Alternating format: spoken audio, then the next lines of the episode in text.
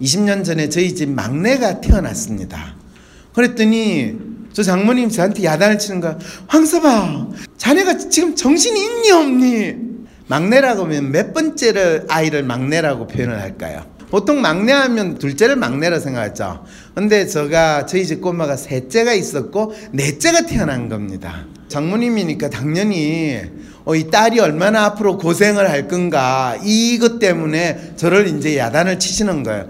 아니 아무리 인생을 대책의 없이 살아간다고 내가 평소에 생각을 하고 있었지만 아니 기껏 교수로 사는데 애 한두 명 키우기도 힘든데 대체 뭘 믿고 자네가 뭐 제대로 물려받은 유산이 있는 것도 아니고 내가 물려줄 것 있는 그게 있는 것도 아닌데 뭘 믿고 애를 넷이나 낳았냐 이제 이건 거예요. 그럴 때 저 장모님한테 장모님 모든 인간은요 자기가 태어날 때 지 먹을 걸 지가 가지고 태어나지 부모가 마련해 준다는 것만큼 어리석은 생각이 없다고 제가 생각을 뭐 장모님한테 제가 뭐 이 말씀을 드린 게 참 외람되지만은 전 그렇게 믿습니다. 얘는 저 자식이긴 하지만 지가 태어난 이유가 있을 거고 지 먹을 건 지가 챙기게 돼 있습니다. 저는 얘가 어른이 될 때까지 나이 스무 살 될 때까지 그냥 키워주는 거 그 정도는 저 뭐 밥 먹을 때 같이 먹으면 되는 거고 나눠가지고 입으면 되지 더 이상 뭘 생각을 합니까? 그 대신에 얘가 태어난 거는 아주 중요한 이유가 있습니다. 앞으로 20년 후에 장모님이 연세가 많이 드셔가지고 계실 때 옆에 애가 장모님하고 같이 이야기도 나누고 할머니 하면서 그렇게 지낼 수 있는 애가 있다는 거는 손자 손녀가 있다는 건 좋은 일입니까? 그랬더니 저희 장모님은 뭔 소리냐? 내가 앞으로 10년을 못 살아. 20년을 산다니 끔찍한 소리 하지 말게. 하거든요. 근데 제가 지금 장모님 봤을 때 앞으로 10년 더 사실 것 같아요 이랬을 때 저는 정확하게 그때 저 장모님을 봤을 때 이분이 그때 60대 중반 정도 되니까 옛날 분들은 60세 넘었으면 이제 곧 돌아간다고만 생각을 하지 20년 30년을 더 산다는 상상을 안 내는데 저는 평생 연구하는 게 그거니까 이럴 텐데 그때 어떻게 살고 뭘 위해 사는가에 대해서 제가 상당히 생각을 해서 아니 그래서 그 막내가 지금 올해 대학을 이미 들어갔어요.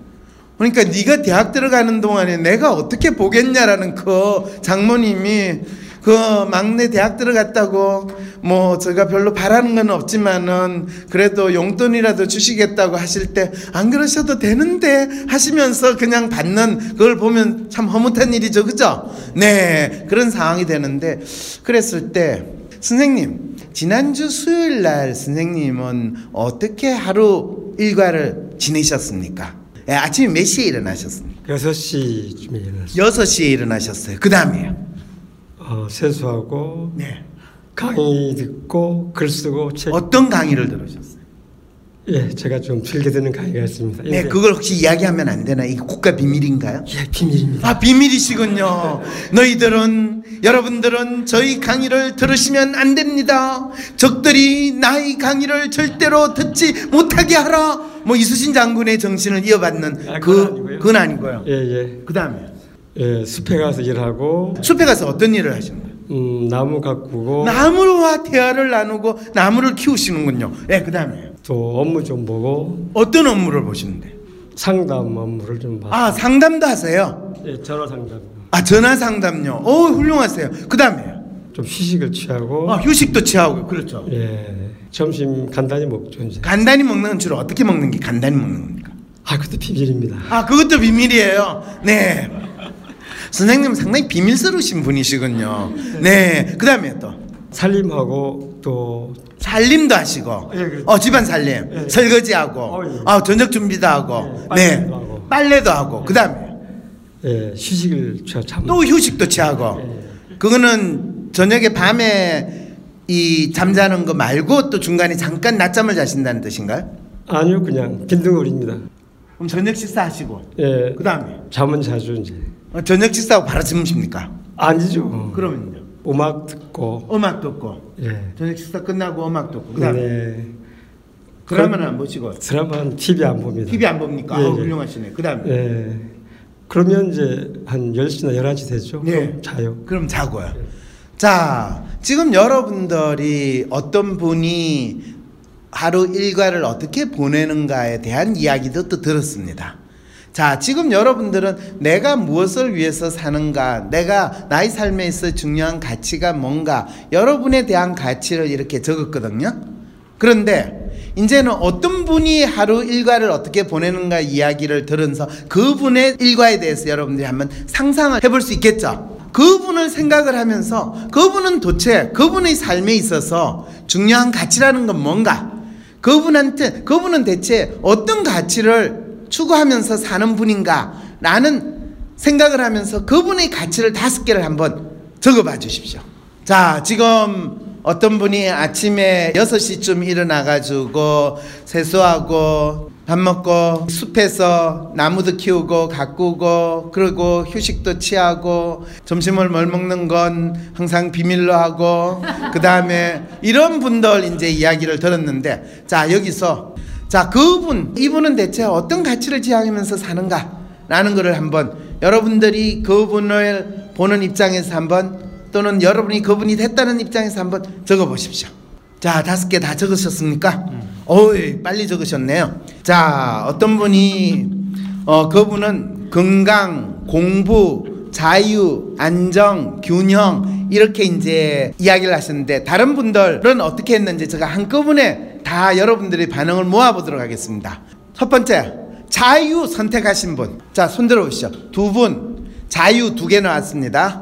건강 선택하신 분. 건강 둘, 넷, 여섯 명 나왔습니다. 아, 지금 제가 부르는 걸 좀 적어 주십시오. 아, 자유 두 명. 어유 감사합니다. 건강 여섯 분. 그 다음에 교육. 교육이 아까 몇 분이죠? 네 분. 네. 그 다음에 성실. 성실 일곱 분. 직업적 성취 두 분. 학습 세 분. 열정 한 분. 안정 여섯 분. 안정 여섯 분. 그 다음에 균형 두 분. 자, 그럼 가장 수- 숫자가 많이 나온 거 성실. 다시 적어 주십시오. 성실. 안정 6개 건강 5개 예, 안정, 건강, 교육. 네 예, 개. 교육 네 개. 예, 학습 세세 개. 개. 자, 이게 이제 뭘 뜻하느냐 하면요. 이 선생님은 당신의 삶의 가치가 네. 아까 뭐라고 그랬냐 하면 본인은 본인은 매일매일 조화로운 삶, 건강, 성장, 행복, 아름다움, 죽음이라고 가치를 이야기했는데 여러분들이 이 선생님의 일과를 듣고 살아가는 모습을 보니 이분은 성실, 안정, 건강, 교육, 학습이라는 가치를 추구하는 삶을 살고 있구나라고 이야기를 한 겁니다. 선생님이 스스로 생각할 때 선생님이 선택한 이 가치가 선생님을 잘 나타내는 것 같습니까? 아니면 다른 분들이 이렇게 이 짧은 순간에 딱 선택한 이 가치가 선생님을 잘 나타내는 것 같습니까? 거의 비슷한 것 같아요. 같은. 아 같은 내용인 것 같아요. 어 그렇게 이야기하시니까 제가 할 말은 없네요. 어 그렇죠. 왜냐하면 선생님에게서의 조화로운 조화로운 삶과 아름다운 죽음은 저렇게 성실, 안정, 건강, 교육, 학습으로 다 통한다. 이렇게 이야기하면 참 거시기하지만 거시기하네요. 예. 이거를 이제 뭐라고 그러냐면 나의 삶에 있어서 내가 살아가는 이유를 구체화하는 내가 무엇을 위해서 사는가를 구체화하는데 모든 게 다 뭐 다 똑같은 거 아니에요? 이렇게 생각하는 경우에는 그냥 내가 아침에 밥을 먹든 죽을 먹든 굶든 다 똑같은 거 아니에요? 이 상황이 되기 때문에 내가 어떻게 살아야 될지에 대해서 자기를 부정하는 그 상황에 처하게 되는 겁니다 진짜 여러분들이 인생의 이모작 나의 삶의 방향을 설정하면 그 방향을 뚜렷이 정하는 것은 내가 내가 내 삶의 가치를 분명하게 가지는 겁니다. 그리고 그 가지는 것이 내가 가지는 가치하고 다른 사람이 내가 살아가는 걸 보고 어, 저 사람은 참 성실하게 사네. 저 사람은 참 안정을 추구하네 이러는데 뭔 소리야? 나는 아름다운 죽음을 추구해. 이렇게 이야기를 할 때는 그거는 남들이 보는 나의 삶의 모습과 내가 스스로 믿고 있는 삶의 모습이 서로 어긋나 있기 때문에 마음은 심리는 끊임없는 혼란 속에 있다라는 것을 드러내는 거죠. 나는 그래도 괜찮단 말이야. 난 잘 살고 있어. 아닌 것 같은데 아니야. 그래도 난 잘 살고 있어. 이런 갈등을 드러낼 가능성이 상당히 크다는 거죠. 여러분들이 지금 선택한 가치는 어쩌면 여러분들이 막연히 기대하는 가치이고 또 막연히 생각하는 인생 이모작의 삶의 방향일 가능성이 참 높습니다. 그래서 일단은 내가 어떤 일을 하느냐, 뭘 해야지 돈을 더 버느냐, 아니면 더 자유를 누릴 수 있느냐, 이런 거를 생각을 하시기 전에 내가 대체 무엇을 위해서 그걸 하는지, 왜 하는지에 대해서 다시 한번 구체적인 가치로 표현을 해야 되는데 상당히 이게 여러분들한테 추상적으로 느껴집니다. 왜냐하면 이거를 제가 설명을 훨씬 더 많이 해야 되는데 벌써 강의 시간이 끝나 가는 그 위험성이 있거든요. 아, 큰일 났어요. 그래서 이제 한국 사람들의 삶의 가치에 대해서 이야기하면 저희 삶에 대한 가치를 이야기하면 여러분들이 네가 모자랐는데 이렇게 생각하니까 뭐니 뭐니 해도 우리는 또 money를 생각하고 미국을 생각하다 보니까 미국 사람 중에서 가장 유명하고 위대한 인물 우리로 이야기하면 세종대왕과 이순신 장군을 합한 정도로 미국 사람들한테는 의미 있는 위인이 바로 이 사람입니다. 벤자민 플랭클린은 founding father라고 이야기합니다. 미국 사람들은 우리는 대한민국 건립에 있어 국부 누구? 이렇게 이야기하면 이승만 이승만이 무슨 국부야? 이승만이 독재자지? 이러면서 우리는 이 나라의 건국의 아버지조차 서로 합의를 보는데 어려움이 있는 지금 그런 전쟁터 같은 상황이 있습니다. 근데 미국은 200년 전에 250년 전에 영국 식민지에서 독립을 하면서 파운딩 파더즈가 일곱 명 있는데 그 사람들은 독립 선언서에 사인을 한 사람들입니다. 그 독립 선언서에 사인을 한 사람 중에서 가장 나이도 많을 뿐만 아니라 가장 부자였고 가장 미국 독립에 기여도 많이 했고 많은 사람들이 존경한 사람이 바로 벤자민 플랭클린입니다. 그래서 어느 나라에서 어떤 위인을 존경하는 거는 뭐로 알 수 있냐면 미국 달러에서 가장 최고는 100달러짜리입니다. 100달러짜리 있는 인물이 바로 벤자민 플랭클린이에요. 벤자민 플랭클린은 미국 사람들에게 있어서 얼마나 위대한 사람이냐 하면 우편제도, 여러분 우편제도 알죠? 우체국. 미국의 우체국을 만든 사람입니다. 그래서 미국에서의 우체국은 우리나라 사람들이 생각하는 우체국보다 그 사람이 생활에 엄청나게 중요해요. 그 다음에 소방서, 유펜이라고 하는 대학이 있습니다. 지금 트럼프 대통령이 뭐 MBA 받았다고 하는 유펜, 펜실베니아 대학, 그 대학을 설립을 하고 설립하는데 돈을 댄 사람이 벤자민 플랭클린입니다.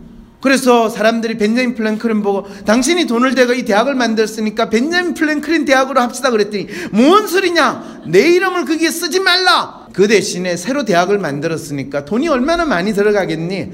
필요한 돈을 다 내한테 요청해라 그러니까 내가 무작정 주기가 힘드니까 나 이름은 그냥 총장이라는 직함을 가지고 이 대학 만들고 운영하는데 필요한 돈을 내가 다 줄게 이래가지고 펜실베니아 대학에 초대 총장을 했어요. 그리고 자기 재산을 거기에 다 내기도 했어요. 박물관을 이 사람이 또 만들고 한도 끝도 없이 많이 나옵니다. 그래서 미국 사람들에게 있어의 벤자민 플랭클린은 이 미국의 독립선언서에 선언을 한 것뿐만 아니라 독립전쟁 한다고 막 난리칠 때 불란스에 가가지고 루이 16세한테 우리 지금 영국하고 전쟁하는데 돈 좀 어떻게 후원해주면 안 될까요? 이래가지고 엄청난 군자금을 끌어온 사람도 벤저민 플랭클린이 그래가지고 미국이 독립하고 나서 스페인하고 전쟁을 해요. 그 전쟁을 해가지고 이 조약을 최초로 외국과 성립한 조약을 맺는데도 벤자민 플랭클린하고 나중에 이 신생 국가가 만들어져 가지고 이제 누가 이 나라의 새로운 왕이 되는가 아무리 봐도 이 우리들 중에서 가장 나이가 많고 또 공로가 많으신 벤자민 선생님이 대통령이 되는 게 맞을 것 같습니다. 그랬더니 벤자민 플랭클린 무슨 소리냐? 이 나라는 지금 새롭게 만들어진 젊은 나라야. 이 젊은 나라에서 이 새로운 나라가 어떤 방향으로 갈지 전혀 알리지 못한다. 이 중에서 우리 중에서 가장 젊은 친구 누구지? 아 조지 워싱턴 가장 젊은 조지 워싱턴을 대통령으로 삼도록 합시다. 이래가지고 조지 워싱턴을 대통령으로 삼은 사람이 벤자민 플랭클린이에요. 벤자민 플랭클린은 실제로 보면 학교를 교육을 제대로 학교 교육을 못 받았어요. 그래서 더 웃기는 거는 이 집에 형제들이 되게 많았는데 엄마가 아버지의 셋째 부인이에요. 그 아버지는 뭘 했냐면 그 식민지 이 미- 미국에서 동부에서 양초 만드는 간의 수공업자예요. 그러니까 집이 너무 가난하고 늘 아침부터 일어나가지고 밤늦게까지 이 아버지 일하는 거 도와줘야 되고 위에 형들이 많았어요. 일곱 명인가 있었어요. 그러니까 형들이 늘 본인 두들겨 패고 해가지고 결국 나 도저히 못 살겠대가 가출을 해요. 그걸 13살 때 가출을 합니다. 13살 때 가출을 해가지고 뉴욕으로 갔다가 나중에 이제 필라델피아에서 가출을 하면서 처음 직장이 뭐냐 하면 인쇄소, 인쇄소에서 인쇄공으로 일을 하면서 제대로 글을 배우고 글을 쓰는 거를 배우기 시작해요. 그래서 나이 스무 살이 돼가지고 자기 인생을 살아가야 되겠다라고 하는데 자기가 일하는 인쇄소가 망하게 됩니다. 그 사장이 야 우리 이 인쇄소 망했어. 직원은 너밖에 없는데 어떡하니? 그랬더니 사장님 이 인쇄소를 제가 그냥 하면 안 될까요? 어 그럴래? 그럼 네가 빚을 다 가지는 조건으로 됐다. 이러고 톤 털고 나가고 본인이 그 인쇄소를 했는데 인쇄소를 하고 나서 다른 사람들이 그동안 하지 않는 뭐 그 당시에는 미국이 다 농사를 짓는데 언제 씨를 뿌리고 언제 무슨 농사를 짓고 이런 거를 달력에다가 구체적인 활동을 집어넣어 가지고 그 달력을 만들어 파는 거야. 그러니까 엄청나게 잘 팔렸어요. 이런 식으로 하면서 이제 인쇄소를 해서 돈을 벌기 시작을 하고 이 사람이 나중에 60이 넘어서 이 미국에서 대통령보다 더 훌륭하고 존경을 받는 사람이 됐을 때 선생님 어떤 기자가 선생님 선생님은 제대로 교육도 안 받고 진짜 인쇄공으로 인생을 시작하셨는데 어떻게 이렇게 놀라운 업적을 한 사람이 할 수가 있습니까? 벤자민 플랭클린이 인생의 이모작을 시작한 시기가 뭐냐 하면 본인이 40대 초반이 되자 나는 내가 쓸만한 돈을 다 벌었다 해가지고 더 이상 나는 돈 벌기 위해서 내 인생을 살겠다 라고 하지 않고 내가 번 돈을 이제 사람들을 위해서 쓰고 나를 위해서 쓰겠다 해서 더 이상 이제 돈 버는 일을 안 하겠다 하고 그만두면서 제2의 인생을 시작을 해요. 그때부터 열심히 공부해가지고 벤자민 플랭클린이 아주 인류에게 놀라운 과학적인 업적을 남깁니다. 그게 뭐냐 하면 여러분 천둥 번개 칠 때 그 벼락 맞는 피뢰침 있죠. 피뢰침을 벤자민 플랭클린이 발명을 해요. 뭐 부자일 뿐만 아니라 그 많은 자선 사업을 하는 거예요. 본인이 40대 초반에 은퇴를 하고 공익을 위해서 일을 한다고 해서 우편 제도도 만들고 소방서도 만들고 그리고 영국에 가가지고 식민지를 대표해가지고 왕한테 야 그렇게 세금을 많이 받으면 안 돼요. 세금을 계속 받으면 우리 전쟁할 거예요. 전쟁하면 너 죽어? 그러면 네 죽이세요. 이러면서 전쟁 자금을 끌어가지고 전쟁을 해서 미국이라는 나라를 만든 사람. 그럴 때 이제 기자가 묻는 거야. 선생님은 그렇게 교육을 제대로 받은 것도 아닌데 어떻게 해서 그렇게 놀라운 부도 만들고 또 이렇게 놀라운 나라를 새롭게 만드는 그런 업적을 이룰 수 있게 됐습니까? 라고 할 때 제가요 뭐 특별히 대단한 사람도 아니에요. 그런데 제가 나이가 스무 살이 되면서 처음에 제가 이제 저 일을 시작하는 그 시점에 나는 무엇을 위해서 사는가, 왜 사는가, 라는 것에 대한 내 스스로에 대한 삶의 가치라는 거, 버처, 덕목이라고 이야기를 하고 지금 용어로 이야기하면 value, 가치라는 단어를 씁니다. 나는 왜 사는가, 무엇을 위해서 사는가를 먼저 딱 정한 게 있어요. 뭔데요, 선생님? 절제예요. 절제요? 절제가 뭔가요? 폭음 폭식을 삼간다. 아니 그게 뭐 그런데 여러분 그렇잖아요. 제가 지금 여러분한테 이렇게 강의하지만 어젯밤에도 제가 자기 전에 그 맥주 딱 한 잔만 먹고 따다가 두 잔이 되고 나서 아침에 일어나면 크, 내가 절제를 했어야 되는데 그런 생각 들거든요. 아 오늘 점심 내가 딱 구고 그거만 먹어야 되는데 하나 더 먹어가지고 지금 아직도 내가 배가 부족하게 있는 거 절제가 안 되는 거야. 저 나이 아직 50이 되기도 절제가 안 되는 이 상황이 있으면 참 답답하죠, 그죠? 근데 20대에 내한테 뭐가 중요한지도 모르지만 내 삶을 내가 만들어 간다는 걸 느끼는 걸 절제로 정했대요. 야, 한 잔 해. 아이, 더 먹어. 우리는 그래서 고나면 할 수 없이 그러죠. 뭐 한 잔 그래. 뭐 내일 어떻게 될까세. 지금 먹고 마시자. 이렇게 되는데 다음 날 후회하는 경우 많죠. 그러시죠, 그죠? 네. 뭐 저하고 비슷해서 질문하는 건 아닙니다. 네. 자, 이랬을 때 본인이 절제. 그리고 그 당시에 미국 사람들 분위기가 한국 사람들 요즘 분위기보다 더 심해요. 네가 어른이 권하는데 감히 안 먹어? 아니 이거 우리 같이 먹고 죽자니까요. 아니 됐어요. 그만해도 됩니다. 이렇게 했을 때 6개월쯤 지나니까 사람들이 어이 미스터 절제라고 할 정도가 된 거예요. 1년쯤 지나니까 이제 그게 완전히 자기 거로 소화가 돼서 아무도 더 이상 권하지 않는 이런 삶을 다니까 그 가치가 저희 생활에 아주 일부름으로 습관화됐습니다. 그랬어요. 그 다음에 또 다른 가치를 정했습니다. 뭔가요? 침묵요. 침묵요? 침묵이 뭔데요, 스님? 저에게서 침묵은 말을 하지 않는다는 게 아니라 쓸데없는 말을 하지 않는다. 나와 다른 사람한테 도움이 되는 말 위에는 하지 않는다. 그게 침묵이에요. 그리고 또 그거 한 1년쯤 되니까 이제 내한테 그게 자연스럽게 익어졌어요. 절제와 침묵인 사람 상당히 여러분 뭔가가 느껴지죠? 그런 다음에 또 뭡니까? 규율이라는 것을 저희 삶의 가치로 삼았습니다. 규율요? 그게 뭡니까? 모든 물건은 위치를 정해놓고 일도 시간을 정해놓고 진행한다. 그러다 보니까 규율을 저희 삶의 가치로 삼다 보니까 제가 20대가 벌써 훌쩍 지나가게 됐어요.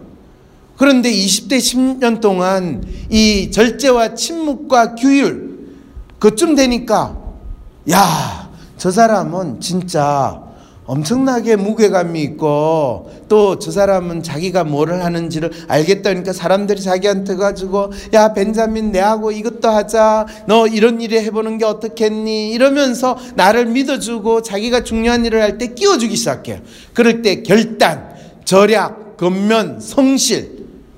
이걸 또 제가 30대에 적으로 만들었습니다. 그럴 때 결단 해야 할 일은 실행할 것을 결심한다. 그리고 결심한 일은 꼭 실행한다. 선생님도 그렇게 사셨죠, 그죠?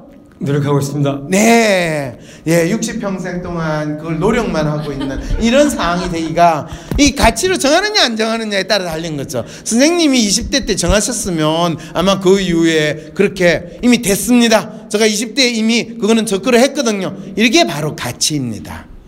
여러분들이 제2의 인생이라고 이야기하고 이모작의 삶의 방향은 바로 이전까지 일모작은 이런 가치가 없이 살았는데 이제는 이런 가치를 설정하고 그걸 위해서 산다. 그것도 매일매일 생활에서 절약, 타인과 자신에게 유익한 일을 모색하고 낭비하지 않는다는 거예요. 우리는 절약은 무조건 아껴야 된다. 그거는 상당히 맹목적이고 그거는 절약이 아니라 자학이에요. 자학.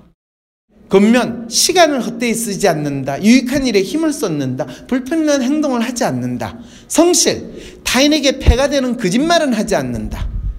대한민국은 성실이라고 이야기하고 기회만 있으면 거짓말한다. 이렇게 되는 게 많은 사람들의 삶이 되는 거죠. 우리는 겉으로 남들에게 그럴듯하게 보여주는 가치를 이야기하지 실제로 자기 삶에 매일매일 자기 삶에서 드러나는 그 행동으로서 보여주는 가치가 뭔지를 스스로 설정하지 않았기 때문에 힘들게 힘들게 사는데 그게 내 삶인지 누구 삶인지 모르게 사는 것이 대개는 인생의 일모작의 모습일 가능성이 높다는 거예요. 이모작은 이제 그러시면 안 되고 그럴 필요가 없습니다. 나름대로 성공적으로 일모작을 끝냈기 때문에 이제는 여러분이 이모작은 자기 삶의 가치를 스스로 설정한 그걸 힘을 여러분들은 가지시게 된 겁니다. 그래서 벤자민 필런크린이 60대가 넘어서 선생님 그렇게 가지고 모은 가치가 어떻게 됩니까? 그러니까 마지막으로 저 현재의 가치는 겸손입니다. 겸손이 뭡니까? 예수와 소크라테스를 본받는데 아니 예수와 소크라테스를 본받는다는 게 뭡니까? 저가 길거리에 나서거나 저를 만나면 사람들이 저를 대하는 것이 마치 예수님을 본 듯이 소크라테스를 본 듯이 저에게 지혜를 주세요. 벤자민 선생님. 벤자민 선생님 존경합니다. 벤자민 선생님을 위해서 제가 따르겠습니다. 모든 사람들이 자기를 예수 보듯이 자기를 소크라테스 보듯이 대하니까 십자가에 못 박혀서 당신을 희생한 예수님처럼 독배도 내가 마시고 기꺼이 죽겠다라고 생각하는 소크라테스처럼 소크라테스가 죽은 제명이 뭔지 아십니까? 누가 죽었으면 그 사람이 왜 죽었는지에 대한 그 당시에 무슨 제명을 갖다 붙인지 정확히 알 필요가 있어요. 소크라테스를 죽인 그 죄는요. 딱 한마디로 표현돼. 아테네 젊은이의 정신을 타락시킨 죄. 아테네 젊은이의 정신을 타락시킨 죄. 그거는 뭐냐 하면 끊임없이 너의 삶에 대해서 질문을 던져라. 네가 옳다고 믿는 것에 대해서 다시 질문을 던져라. 네가 맞다고 생각하는 것에 대해서 다시 질문을 던져라. 그리고 그것이 진짜 너가 목숨을 버려도 아깝지 않은 것이라고 생각할 만큼 중요한 것인지에 대해서 질문을 던져라. 너가 맞다고 생각하는 게 진짜 맞는지에 대해서 너가 스스로 질문을 던져라. 이렇게 하면서 그 아테네의 젊은이들이 자기의 삶을 스스로 생각하고 만들어 갈 수 있는 능력을 키우도록 끊임없이 가르쳤더니 그 당시에 권력을 쥐고 있던 사람들은 결국은 그렇게 질문을 던지면 이 나라가 개판이고 저 권력을 지는 인간들이 독재자고 민주주의를 내세우지만 독재를 하고 다 지껏 챙기면서 마치 국민을 위해서 일한다고 하는 인간이라는 걸 너무나 잘 아니까 그 꼴 보기 싫어가지고 너 죽어? 벤자민 플랭클린은 겸손이라고 할 때 그것이 내가 이 나라에 사는 사람으로서 나의 삶의 방향이고 내가 겸손하게 사는 거다라는 걸 더욱더 자기한테 모든 사람이 대통령 이상으로 그리고 대한민국에서 최고의 부자는 지금 어떻게 살고 있습니까? 최고의 부자가 누군지는 아십니까? 예, 숨 쉬고 살죠. 예, 숨 쉬고 살죠. 예, 그랬을 때 그거를 우리는 숨 쉬고 산 게 아니라 죽어도 죽은 것 같지 않고 살아도 산 것 같지 않는 그런 상황이라고 이야기합니다. 저는 그분은 진짜 대한민국 사람들에게 내가 현재 어떻게 살고 있는가를 너무나 잘 보여주시는 덩신불과 같은 그런 분이다라는 생각을 하게 됩니다. 역사에 꼭 기록으로 남겨야 돼요. 대한민국에서의 최고의 부자는 죽어도 죽은 것 같지 않고 살아도 살지 않는 네, 그 다음에 제가 이야기를 하면 그분들이 저한테 명예훼손을 할까 봐서 더 이상 이야기를 못하는 끔찍스러운 시절에 살고 있다는 것. 그럴 때 내가 진짜 무엇을 위해서 사느냐, 그것을 여러분들이 정확히 다시 자기에게 질문을 하고 그것을 오늘 간단하게 여러분들에게 제가 알려드린 것처럼 한번 정리를 해볼 수 있는 것. 그것이 아마 여러분들이 제2의 인생, 인생 이모작의 삶의 방향을 설정하는 조금 팁이 되지 않을까 싶습니다. 예, 감사합니다.